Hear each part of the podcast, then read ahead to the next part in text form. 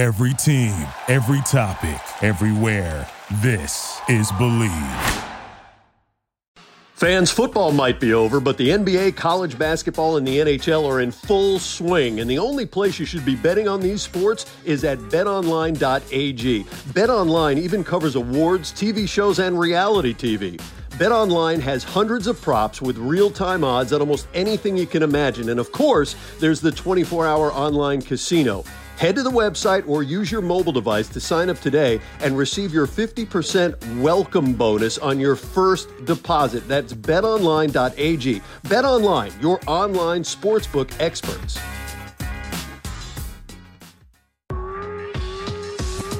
Welcome again, everybody. Mike and Mark with you. And our guest on this episode is really one of baseball's brightest minds, who is also part of one of the game's biggest scandals and has been given a shot now at redemption.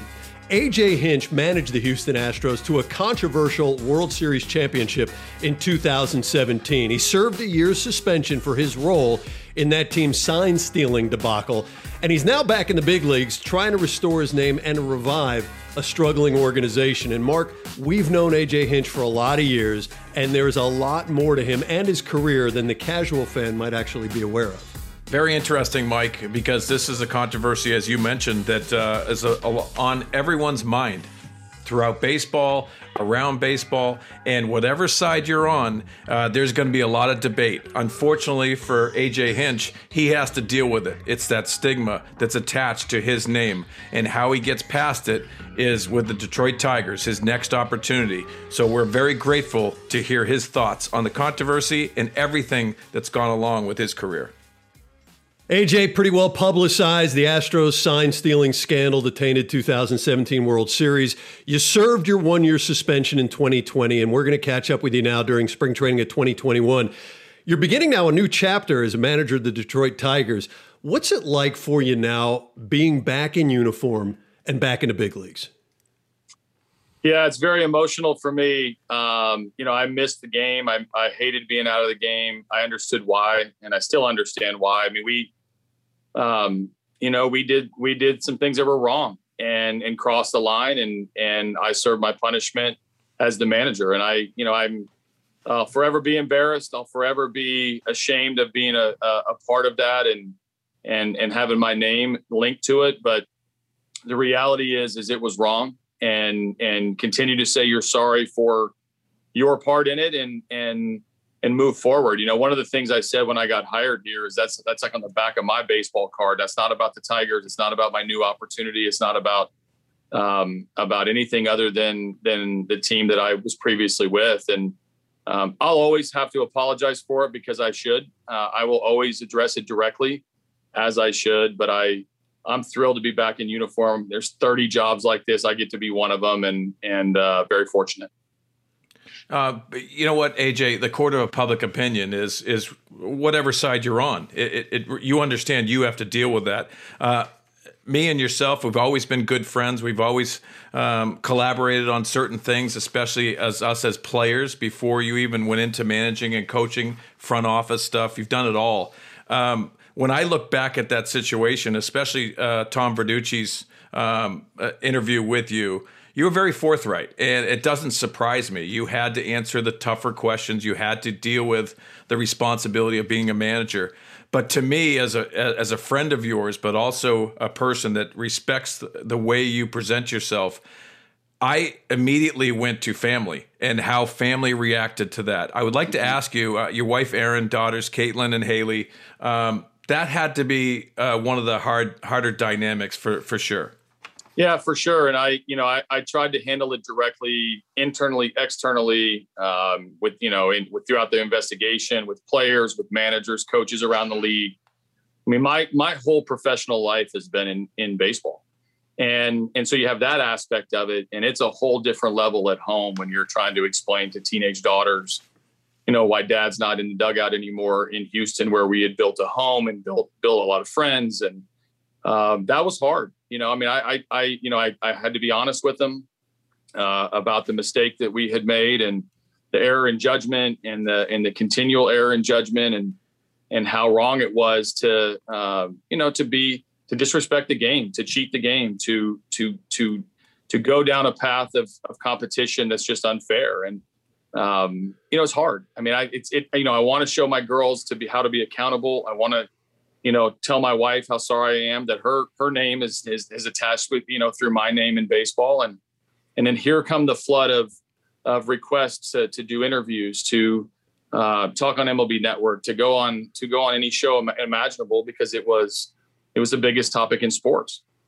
But all all I really know is to be me um, to be very straightforward and and continue to apologize for how wrong it was. And uh, fortunate for me, I have a lot of support system, including you and other friends that that have stuck by me in my pursuit to get back in the dugout. And team called right after the World Series, and and uh, and here I am in Detroit as the manager.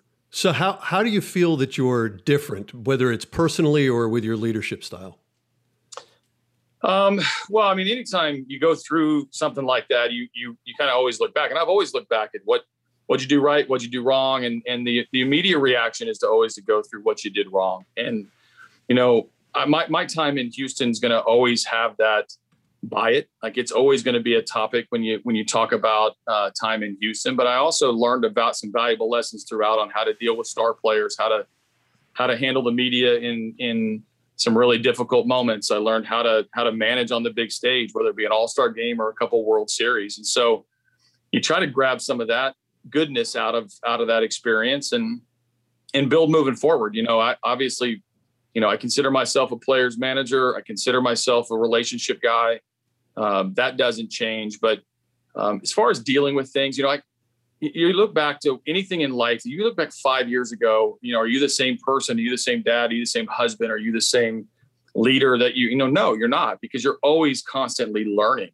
You know, I'm learning from some, some really hot topics and some really difficult situations um, throughout my last, you know, last couple of years in Houston, but um, I'll come out better of it. The same thing I tell my team here, you'll get the best version of me based on my experiences and, and, and we're going to do it the right way dealing with failures, uh, dealing with adversity, uh, I think you mold yourself. Uh, we all know that. We're, we're dealt with a lot of it in the game of baseball in general.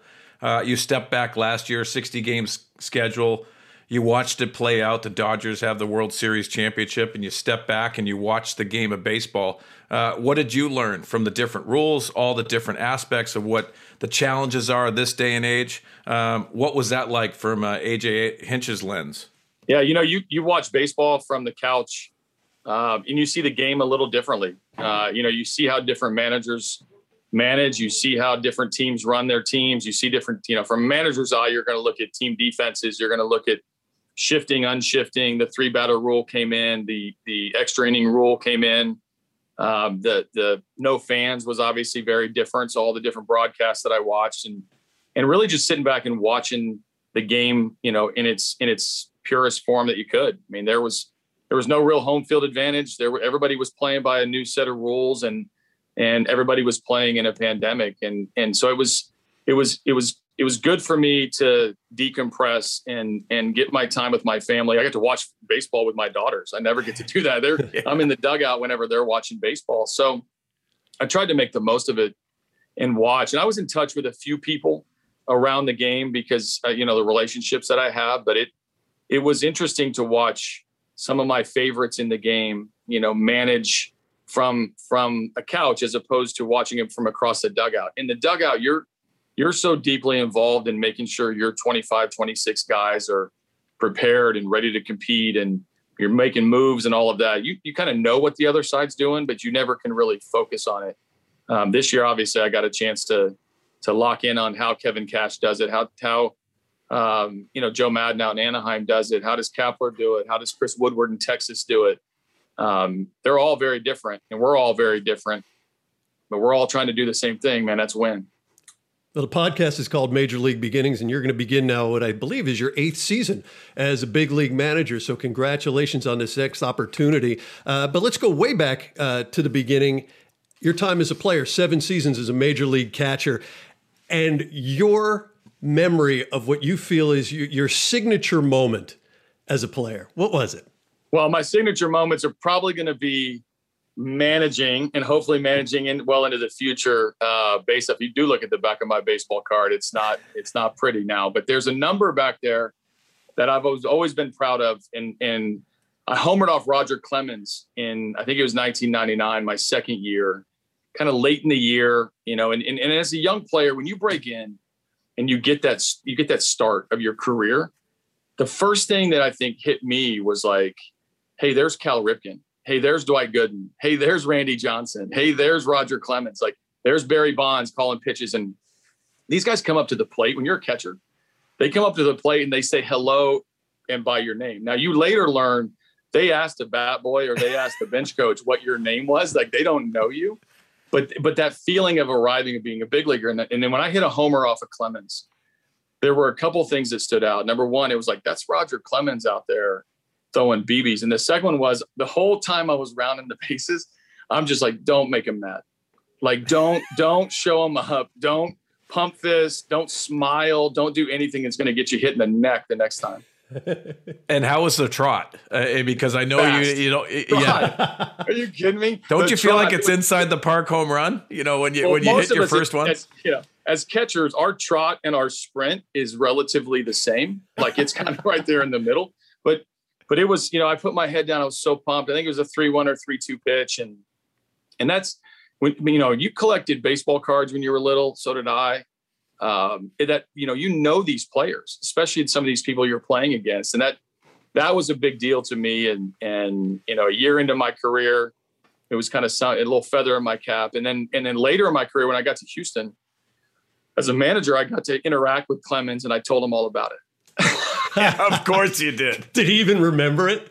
Yeah, of course he didn't remember it. No, he's probably like, it was this nine hole kid that thinks it was the best best point of his career was hitting a probably a no nonsense, no brainer homer against uh, against me when I was you know with the Yankees.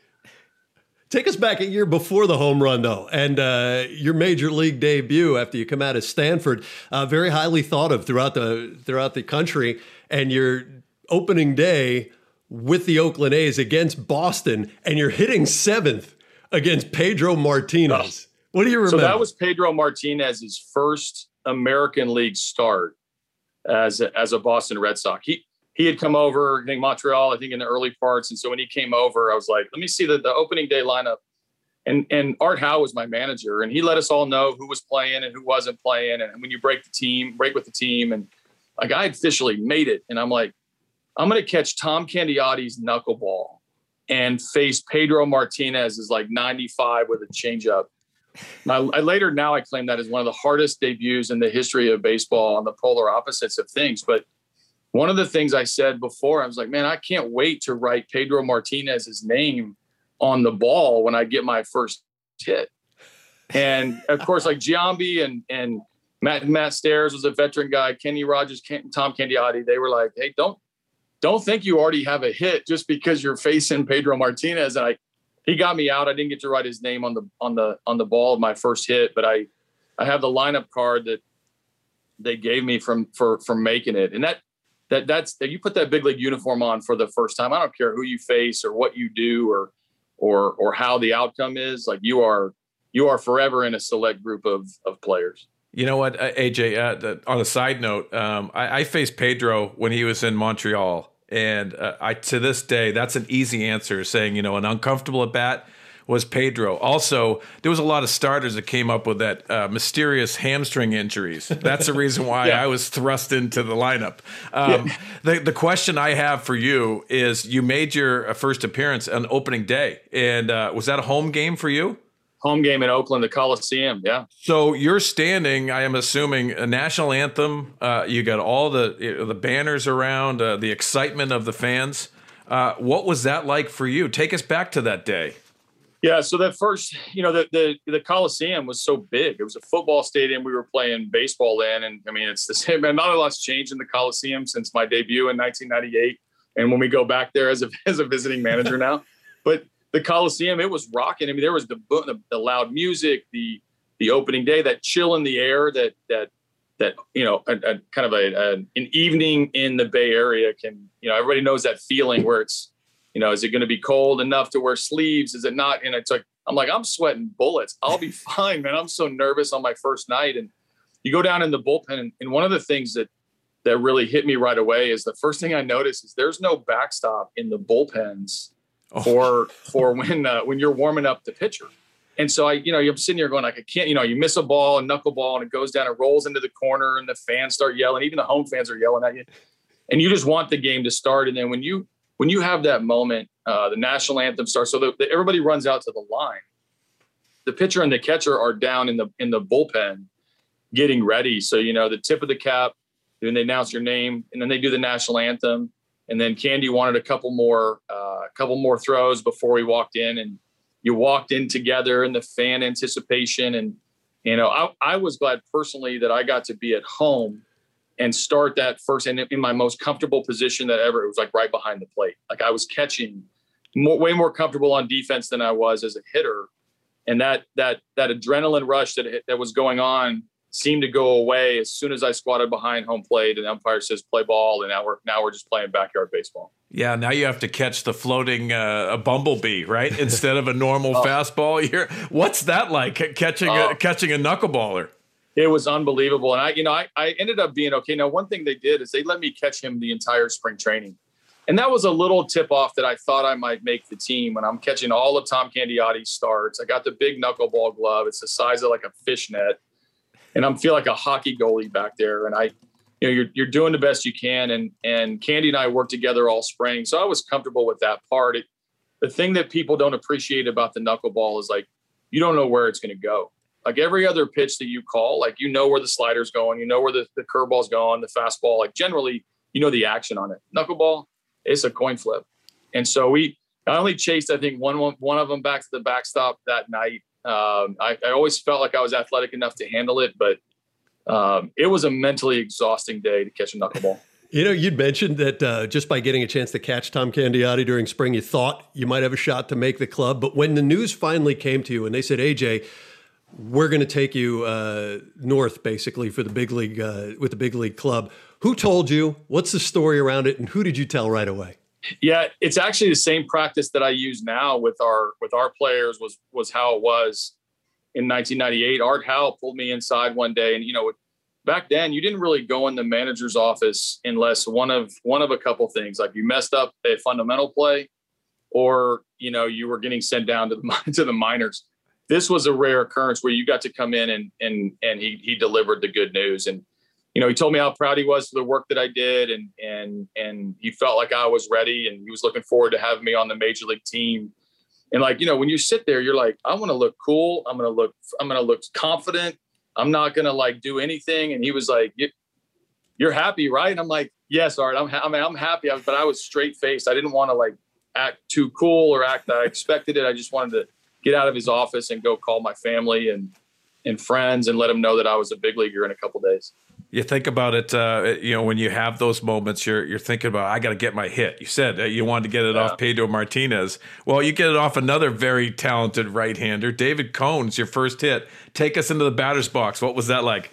Yeah, so I missed my first game over with Pedro, and then I think I got a sac fly against Tim Wakefield, um, which another knuckleballer. So I got to face a knuckleballer, and then uh, series changed, and and you know, I met Billy Beane was the was the general manager at the time, and and the clubhouse in Oakland, it's no different now. Is like very very open. Like you eat out in the clubhouse with tables, and you you dress in the same area, and the front office is around a little bit. And Billy always worked out during games, and so when you would come upstairs, he would always come down, you know, come in the clubhouse. It was not uncommon for him to be there.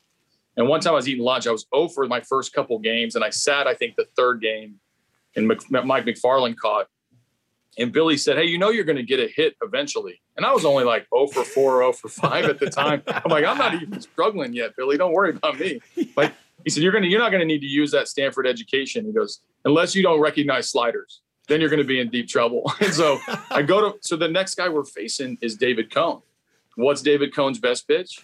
He's got the slider, right? He's going to throw this frisbee right at your front hip. For some reason, I ended up locking in with him and and you know, I I I I was never one to be super patient when I was a hitter. I just wanted to hit fast and hit early and hit that fastball. And the first one I saw, David Cone floated a little slider up there, and and I hit a rocket into left center. And and you know, you later learn the cool run to first base. That's like way you start outside and you hit the bag, and then you get your secondary, or you get out to the and you come back and you take your gloves off and you hand them to the to the first base coach. Like I was like sprinting away, like I can't wait to get to first base in case the guy was going to throw me out from left center field. I didn't want him to get me out, so I was so happy. And then I settled in a little bit. Actually, had a really good first month of the season, but it says on my in my in my home office, first major league hit. I think the date somewhere in April of 1998. David Cone, uh, and and I ended up getting a couple hits against him throughout my career, and just sitting slider, just like Billy Beane told me. Fans want to take a brief moment to talk about our newest sponsor eBay. Whether you're looking for that rare dead stock or the latest release, you'll find the exact shoe you're looking for. You know, as the original sneaker marketplace, eBay is the place to go to cop that pair you've been eyeing. You know, with eBay's authenticity guarantee, your sneakers are meticulously inspected by independent professional authenticators. You get a team of experienced folks who are going to verify the box, logo, stitching, and dozens of other inspection points. Each sneaker also gets that authenticity guarantee tag that includes includes a digital stamp of authenticity, and it also protects sellers with that verified return process. And for sneaker sellers out there, eBay has eliminated selling fees on sneakers of $100 or more, making it free to sell or flip your collection. So go to ebay.com slash sneakers today. eBay, the world's best destination for discovering great value and unique selection. Hey, legend has it you own David Cone. That's how we're selling it. I mean, when you look at if you don't mind about sample size, good mm-hmm. by me. No, I'm not about analytics. I'm not let that get in the way of a good story. That's Had your right. home run. You know what's interesting to me too is you're talking about how you're going to look rounding bases, and I'm thinking, were you on the same team that year in '98 with uh, Rickey Henderson? Probably nobody yes. better at pimping a home run or running around the uh, bases than Rickey. So I was number 23 and he was number 24 and I batted ninth and he batted first. And so, you know, a lot of lockers when you you'd go on the road, like Rickey always got a locker next to him that was open. As a veteran player, like he got it open. I just happened to fall in line because if they went by numbers, it would be like number 23, then an open locker, and then number 24. And Rickey, you know, he, you know, it was unbelievable. He he would he was a great mentor, fun guy to be on on the team, and another one of those names that's like I'm playing with Rickey Henderson. Like I have his 1980s baseball card, like you know, and I have a great picture of me. He was a smaller guy, so like I scored on one of his homers, and I have like my hand on top of his head, like I'm patting him on top of the head as we're walking off, and it says like Hinch 23 and Henderson 24 as we're walking back into the dugout, and wow. that that's a cool a cool uh, picture that I'll always have, but I could probably fill an entire show of Rickey Henderson stories from that year. But my my best one is a couple years later. Uh, I'm traded now to the to the Kansas City Royals, and one of the things that Rickey was always given a hard time was is he never knew the names of his teammates, and you would always wonder like, man, I wonder if he's ever going to remember my name. And so I had Roberto Hernandez, who was a closer, um, who had played with Rickey at some point along the way. And everybody has a Rickey story, whether it's the John Olerud story or whether it's the not cashing a million dollar check or not knowing somebody's name. I'm like, he's going to know my name. Like I'm, I lockered next to this guy. It's two initials. Like, how hard is it? Like, he's going to know my name. so we're going to Fenway. He's with Boston, and and they make a bet with me, and it's Mike Sweeney and Joe Randa um, and Brent Mayne and some some salty veteran guys. They're like, "There's no way Rickey knows your name." So they set the bet. It's pretty, you know, pretty high dollar bet for me. And I'm like, all right, I'll I'll go in say he's going to know my name, but I wanted if he gets two initials that aren't mine, I want like half credit. So like if he goes JJ or DJ or something like that, like it has to be like I get half my money back because like it, it's. I mean, he he knew that I had two initials. So we walk out to the left field. Nobody can say anything. And from a distance, he's like, AJ, right on cue, nailed it. And I'm like, pay me the money. he knew my name. so I, I, got, and I got paid. They paid me in cash, meal money back in cash back in the day. That's so beautiful. It was fun. it's a beautiful thing. Everyone has a story of Rickey, and I'll tell you my quick one, which is priceless. Um, I'm in San Diego. He's on the trading block, and I'm there a month. And I said, you know what? I can't pass this moment up. I got to get a signed bat by Rickey. Ask him before batting practice. I said, Rickey, you mind signing the bat for me? And of course, he doesn't know my name. This is a month. I didn't have any bets like you did. so I come in after batting practice and there's a black bat in my locker and it says Rickey Henderson on it as a normal bat and it has everything signed. So all of a sudden I look at it and it says Sweeney, best of lucky and God bless Rickey Henderson. P.S. May God bless you. First off, I've never heard anyone say best of lucky, but this was Rickey Henderson. And I know he asked the clubhouse guy who I was. So he said he got Sweeney from the clubhouse guy, but I passed that bat around to everyone and I showed it to him. And I'm telling you, the whole place was laughing. And Rickey comes by goes, What's everyone laughing at? I don't understand why I was laughing. Well, Rickey is special. Everyone's got a story. Uh, I, I, think it's priceless when everyone has a story of a guy that you mentioned is a mentor too. And AJ, that forms me to a question: uh, Who was a mentor, a, a teammate that made the greatest impression on you? Because I think that is something that really molds us as a player. Yeah, no doubt. And there's a lot of them, and it's hard to, to pinpoint it. We always go back to that first first year, and there were two for me that first year that that that really stood out, and and that was Tom Candiotti, who I caught on opening day, um, and Mike Macfarlane, who ended up being uh, my backup that year. They they acquired him from I think Boston to be a, to be my backup, and um, you know him kind of teaching me a pro way, like how do you how do you act, what time do you show up to the ballpark, what your interaction with pitchers, um, how you respond to slumps as a catcher, and and not take your your offense to your defense.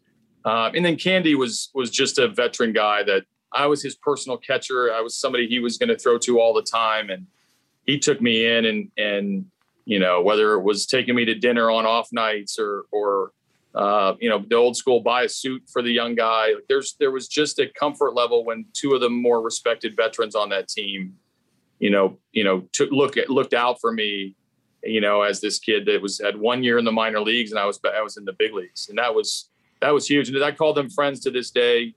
Um, you know, they they are great supporters of mine in this in this new job with uh, managing after playing, and uh, can't thank them enough for for laying a, a, great foundation for me. Well, if Candiotti had the funkiest stuff you ever had to catch, uh, who had the best, filthiest, pure stuff you ever caught? Oof. You know what? I, I think the hardest guy to catch for me, it was a really brief period of time, but it was Billy Wagner. Like I, at hmm. that point, I had never seen a left-handed dude throw a hundred that I had to catch. Um, I'd faced Randy Johnson and and other good left-handed guys that were nasty, but I, but to actually sit back there and catch, not to mention it was coming out of this little small body, and it was coming in hot, and it was coming in late in games, and I I overlapped with them in the in Philly for a very, very brief period of time in spring training and in the big league. It was just an explosive, you know, explosive pitch to deal with, even though you knew it was coming. You're calling a fastball and it still got on you faster than the velocity read. And the velocity read 97, 98, 99, 100. Um, to me, that was the most explosive stuff that I caught. But anybody that, you know, the, the probably the absolute nastiest, like full day's effort, like I'm gonna I'm gonna have to pack a lunch is Tim Hudson. You know, Tim Hudson, I caught his major league debut in San Diego. Um, he was with the A's. We were playing interleague, so he got to hit. He was a pretty good hitter in college mm-hmm. at Auburn. And and I just the only thing I didn't want is I didn't want the other team to throw to me in the eight hole because they feared the pitcher behind me was a better hitter maybe than I was. And it happened twice. And I was like, man, if I got a kid in front of Huddy, like he had 20 plus homers in college at Auburn, like you know, but it, catching wise, it was going to be a split in the dirt 25, 30 times, probably for eight or 10 punch outs. You're going to have to pick it up and throw it to first. But he, he was just like filthy, nasty sinker at 93, 94, a small guy, which goes to show you, you don't, you can be any size and play this game, but um, big time memories with Huddy. I think he has. Uh, he gave a lot of people protection. Uh, he could swing a bat, man. It was impressive. It was it was all around game. Uh, but you're right, though. Uh, the type of stuff that he brought, um, he would get you out in so many different ways. Uh, another, obviously, we've touched on the catching position. Uh, who'd you love watching play the game? Who'd you respect the most from the catching position? Oh man, you know Pudge was always the dream scenario because he could do it all. You know, he could hit for power. He could run a little bit early in his career. And who didn't love seeing him throw? You know, I mean, I I, and I got when I got to be in the big leagues when he was, you know, when he was still playing, it was incredible for me to to make sure that that that that you take something away from him, like something something. I mean, anything that he did, like his mannerisms, uh, the way that he talked to pitchers, he would throw bullets back to the pitcher if he missed his spot. Um, I never really did that, but I there's like there was always something to grab from a guy like Pudge, and it, it he set the bar so incredibly high for catchers behind him because he contributed offensively. He was kind of a, a master behind the plate. He'd pick you off. Um, I remember thinking I could get a stolen base on him if I went first move on a left-handed pitcher. He threw me out by 15 feet. I mean, there's there was a lot to like and a lot to dream of when uh, you know when you looked at Pudge Rodriguez when you're a young catcher. Yeah, he used a small mitt, and uh, something yeah. that's interesting. Uh, uh, what did you choose for a glove, and how did you choose that, and did you stay with it your whole career? Yeah, so I I went Rawlings, um, and I used a mid-sized glove. I have big hands, and I I did like a smaller glove for the size of, of my hands because I like to feel where the ball was, and and and not have like it rattle around, you know, when you catch and to catch and throw and stuff. But you know, I chose Rawlings. I, I growing up, I, I didn't, you know, you don't ever really know anything about brands. I, at least I didn't. And in, in Team USA, I remember um, a guy gave me a, a Mike Piazza Mizuno glove, Mizuno glove, and I wore that a little bit in the, in the Olympics. But when I got to, to pro ball, Rawlings kind of called and said, you know, I was a, I was a top prospect, and you want to, they want to you know, give you some gloves to try out. And I'm like, hey man, they make the gold glove. like that was like the Rawlings gold glove was like, I mean, I have to go with them. I, nobody else can call me and and I can't change that. So I stuck with Rawlings my whole career. And and and really, I mean, there's there's the heart of the hide, the um, the quality of their gloves. I still to this day play catch with the glove that I last played with, which is obviously a long time ago. Um, and it's held up great. So I, uh, I'm a big Rawlings fan. I'll tell you what, we had Jim Hughes on uh, a couple episodes back. Jim Hughes, uh, for those of us, just, or those of you just tuning into the podcast, he's the face man, had been for many, many years yeah. with Rawlings. He's a great uh, podcast to check out for folks who want to know a little bit more about Heart of the Hide and all the great things that we all grew up reminiscing about. Uh, how's the catcher position, AJ, evolved in your mind? We've seen so much analytically about pitch framing and do they need to hit, yeah. do they not? What, what's your take? Yeah, it's different. I mean, I remember, you know, when I got off the field and I and I and I came into the front offices before and you start talking to people that are evaluating and they're looking at different things and everybody wants to value it towards runs. And, the pitch framing, you know, took off as a topic and you know, I, I believe in it, except I'm, I'm not going to be kind of prisoner to it. I think there's so much more about the position than just simply framing. Framing can do can go a long way. It's it's obviously super important, but that that has that has really taken off where you would take a i remember when we acquired some catchers that frame only couldn't really throw not great at blocking but they could associate that with runs.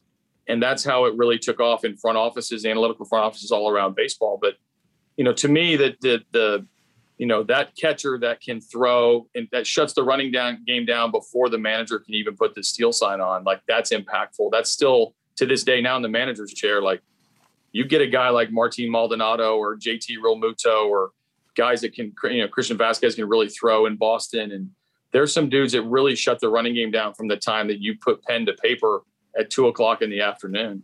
And that still, I think, has held the test of time.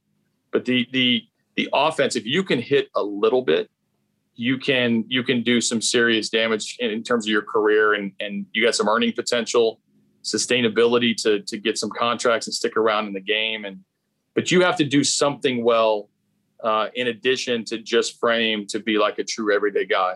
But one of the things that's always that I've that I've always told teams, I've never seen a successful team have a bad catcher. Like that guy is really impactful. He's one of the few guys on the field that makes a decision other than the manager. It's manager, third base coach, and the catcher.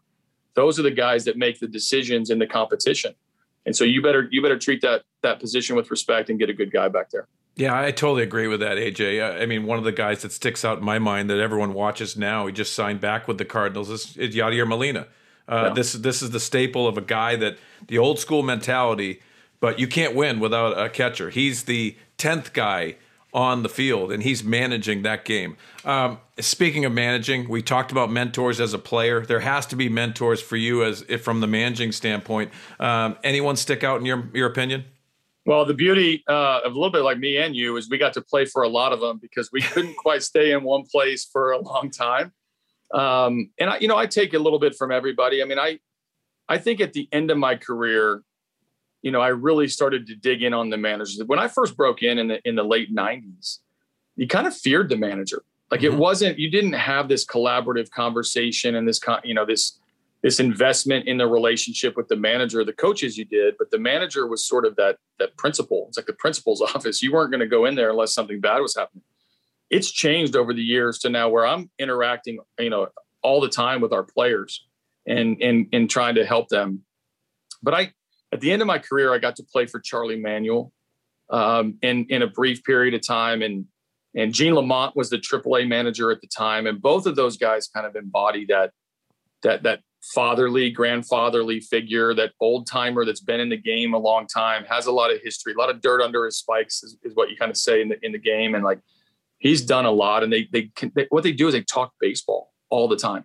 They don't talk numbers. They don't talk, you know, uh, data. They don't. They they talk baseball. It's baseball plays. And I really, you know, one of the things Charlie Manuel always told me is there's you got to find a way to connect to your players like how they want to be connected to, right? So we had Jim Thome on that team and and Mike Lieberthal and Jimmy Rollins and Chase Utley and Ryan Howard, some young, some old, some talkative, some not. Bobby Abreu was the quietest superstar in baseball in my, in my last couple years in Philly. But Charlie had an unbelievable way of like of being consistently, you know, consistent across the board, but but also like connecting with different style of people in the clubhouse and I kind of love that. I kind of I see that looking back now. It was a huge strength of his was the people component of his. Now he would ride you, he would yell at you, he would you couldn't you know don't you dare mess up a bump play or something fundamental, but but he, he always felt like he was in your corner. And I think that's where managing today is. When you look at the successful managers like Kevin Cash and and Aaron Boone and Craig Counsell in Milwaukee does an incredible job, and Dave Roberts in LA, like there's a common theme with all these guys. Hopefully, I'm in that category too, where you you are the, the sort of glue in the middle of an operation that's totally complicated nowadays. It's data, people, agents, free agency, uh, performance. So many people covering the game. It's it's important that you have that rock in the middle of that team, the manager position to to blend all that stuff together for the players. You were a psych major in uh, at Stanford, weren't you? Yeah. All right. So yeah, I would imagine yeah, that would have probably helped you more than you expected uh, at this point in your career. Um, yeah, no doubt. When you are winding out up your career as a player, was there a moment, an epiphany where you said, Yeah, I want to become a manager? What's it going to take to get there? Or was it guys like Charlie Manuel or Gene Lamont who kind of encouraged you to take that path? Yeah, no, no one really talked to me about managing um, when I was done. When I was done playing, I guess I was a pretty good self evaluator that I thought I was on the wrong side of the fence on the, the major league, minor league um, viewpoint. Like I was getting some minor league contracts and I'd get it, I'd dabble in the big leagues and I'd get sent down. And we were starting a family in, in Phoenix. Uh, my wife is from Phoenix. We were going to start a family and have kids. And, and ironically, Josh Byrnes got the job in Arizona as the general manager. And, you know, a lot of people had talked to me about post playing career. Was it going to be in, you know, it's going to be one way or the other, coaching or front office. And and what I found is it's going to be both. But I, Josh got that job in Arizona, and it was almost like like a match made in heaven for me. Is like a guy who called me to get a to be the farm director and director of player development with the with the Diamondbacks. And it's in where I live, where my wife's from. My in-laws are there. My kids are. My first kid was about to be born. Like there was an element, like man, this is this is like this is like a sign that I need to come off the field. And I immediately went from sort of an older AAA slash big league player to a young executive. Like literally overnight, it felt like it just switched, and all of a sudden, the, the people viewed me a lot differently. And I didn't plan on managing at all. I was pursuing a general manager career path, and I was going to go try to run my own team and and use that Stanford degree to to the best of my ability. And it wasn't until Josh a couple of years later came to and took me to lunch and said, "I want you to manage." Was uh, the first thought I had of like, "Wow, I can go back in the dugout at the major league level." Yeah, and you think about it now. Um, managing the Detroit Tigers. Uh, there's a lot to that. Uh, the English D, you put on that that on your chest. There's pressures that involve getting them back to where they need to be. What's next for AJ Hinch? How, how do you feel that this organization is? Is this your last stop in, in yeah. the big leagues as a manager? I hope not. I mean, unless I'm going to be here a decade, I hope, uh, you know, I hope not. I mean, I, I want to be in this game as long as the game will, you know, will open its doors to me and I have opportunity. I, th- this, this job means a lot to me for a lot of reasons. I mean, and there's 30 of us and, and we talk about it as managers, like these are hard jobs to get. They're hard jobs to keep, you know, and, and cause the pressure that's on to win and, and, and, and all the scrutiny that comes in every decision that we make. And, we sign up for that, so we'll we'll, we'll take it. But it's a difficult it's a difficult uh, job to have. I mean, I was, um, you know, obviously I was there five or six years in Houston. if I can be here as long as as the Tigers will have me, all the better. But this job also means a lot to me because of how how sacred this position is. Um, it, it means a lot that that an organization would bestow the responsibility of that leadership job on me, uh, not just coming out of of my last situation, but actually just handing you the keys to the future of this franchise with so many good young players in the pipeline. You know, they expect me to develop these guys and and bring a World Series championship to the city. You know, this is a very historic franchise, one of the oldest in baseball, and and uh, with a deep fan base that that that that that loves their Tigers. Like when you go around Michigan, you don't see other teams gear. Like you see Tiger gear, you see the Old English D, you see you know, you know, Cabrera jerseys and Trammell jerseys and Whitaker jerseys and, you know, Ty Cobb with no name on his back jerseys. Like there's, it's the heritage and, and the history here is unparalleled, you know, outside of maybe Yankee Stadium. That's where you see this other history. So we're, we're at the very beginning of what we hope to be a very long run of success with the players, but I'm so proud to be a Tiger again, man. I, I was here for one short season. I played for Alan Trammell. I mean, that's, um, that in itself was a uh, was a dream scenario, and um, it, it's it's it's a it's a job that I'm gonna I'm gonna like I said give my best version of myself forward and and and make the city proud. Well, we do wish you obviously the best of luck in the new role. But before we let you get out of here, let's pull out to about 30,000 feet, get you to assess the state of the game. You're always so sharp and thoughtful. And we're hearing so much about pace of play and how the league wants to change some of the dynamics of the game to perhaps make it more appealing. How do you see the game right now? What do you like? What do you want to see change? Yeah, I mean, I, I, I love the game in its purest form. I mean, I but I also love the game that evolves. You know, I mean, we we do need to listen to our our people that our fans are the people that are interested in the game while always remaining true to our our core standards. I mean, the game's you know the game's not going to change a ton, but we can always make it a little bit better. And I and I you challenge the traditionalists to to to keep evolving with the sport because you know we look back at the, the MLB's done a pretty good job of of adding new things that now are our norm that we originally didn't like. Slide rule, can't run over the catcher uh, hold your four fingers up instead of have to throw four balls. We blew a gasket when all this stuff happened, and the game's fine. The game survived. And so I think we have to keep nudging at little parts of the game without without destroying the core values of the game and continue to try to improve it, whether that is pace of play, whether it is kind of, you know, valuing the, you know, the the good baseball player and not just the guy that hits 30 homers and strikes out 200 times. I mean, there's there, you know, we have an opportunity now with um, potentially the universal DH to make it a more offensive game. And but we've got to we've got to continue to try to make a near perfect sport even more perfect. Um, and we need everybody's sort of participation to get it right. You know, I mean this this game means so much to so many people, and we are sort of stewards of the game moving forward to where when there's a new version of AJ Hinch on, sitting in a manager's chair who had a less than illustrious major league career, but a you know an interesting life through baseball and kind of given every professional day that I have is going to be in baseball. We we want that person to be to have a better sport when we hand them the sport, and that goes across the board. Whether you're in involved in the sport, covering it, whether you're a participant, whether you're a fan of it, you know you want the next generation to to get the best version of baseball. Yeah, we all learn as we go, whether it's personal or, or professionally. And AJ, thank you so much for the time. Best of luck as you embark on uh, the next chapter, the new chapter of your career as a manager of the Detroit Tigers. Appreciate you. Thanks for having me. Love you guys. Thanks so much for checking out Major League Beginnings. If you had as much fun as we did, we hope you'll go ahead and hit the subscribe button where you usually download your podcast from. It could be Apple Podcasts, Google Play, Spotify, wherever you like. We're just glad to have you aboard, and we'll see you next time.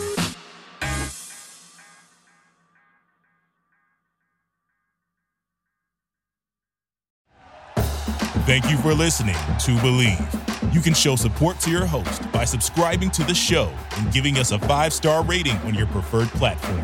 Check us out at Bleav.com and search for B L E A V on YouTube.